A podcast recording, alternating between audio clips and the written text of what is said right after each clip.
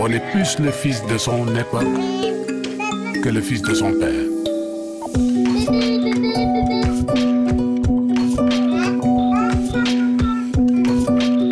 Parents, enfants, d'ici et d'ailleurs. Parents, enfants d'ici et d'ailleurs, nous retrouvons la chronique du psychologue Ibrahima Giroud à Dakar. Bonjour Ibrahima. Bonjour Emmanuel.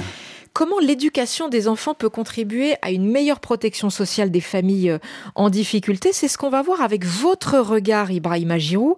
Mais dites-nous avant tout, pourquoi l'éducation, finalement, a du mal à jouer son rôle pour réduire les inégalités, je dirais les inégalités de destin qui commencent dès le plus jeune âge pour les enfants. Tout à fait, Emmanuel on peut se demander si on ne s'est pas trompé quand on dit éducation et que l'on pense automatiquement à l'école.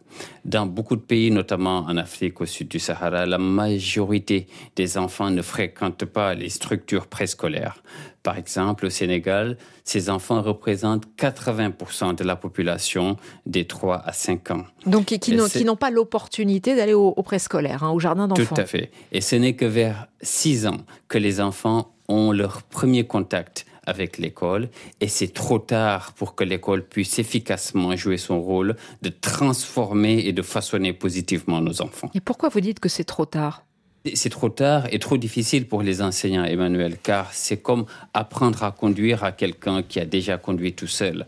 En arrivant à l'école à l'âge de 6 ans, l'enfant n'arrive pas vide.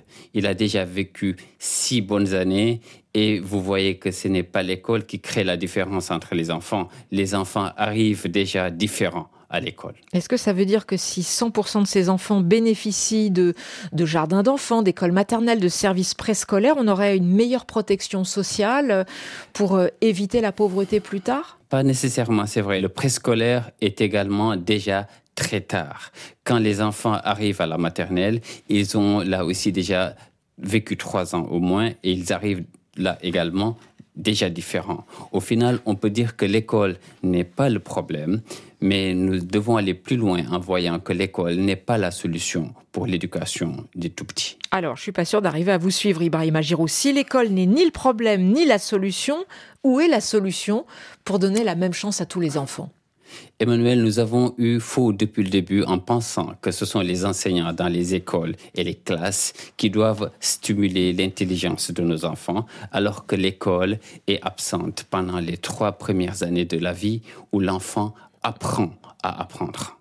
Entre 0 et 3 ans, le cerveau de l'enfant se développe à grande vitesse et le bébé a besoin qu'on stimule de manière organisée, structurée son potentiel intellectuel, sa créativité et qu'on l'aide à se stabiliser émotionnellement. C'est quand même compliqué comme programme, surtout pour des parents qui eux-mêmes ne sont pas allés à l'école.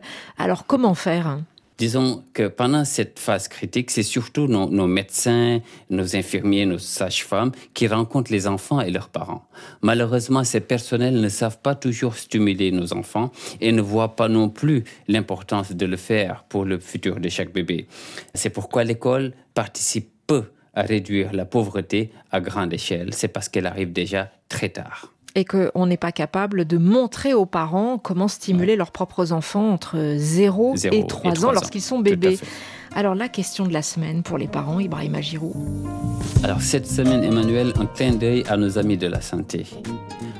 Comment peut-on se passer de l'implication effective des agents de santé dans la stimulation des tout-petits alors qu'ils sont les principaux services disponibles pendant les premières années de la vie?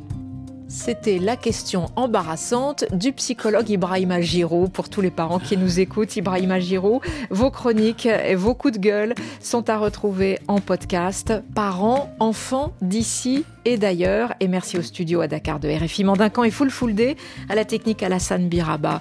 Merci à vous, Ibrahima Giraud. Merci à vous, Emmanuel. Au revoir.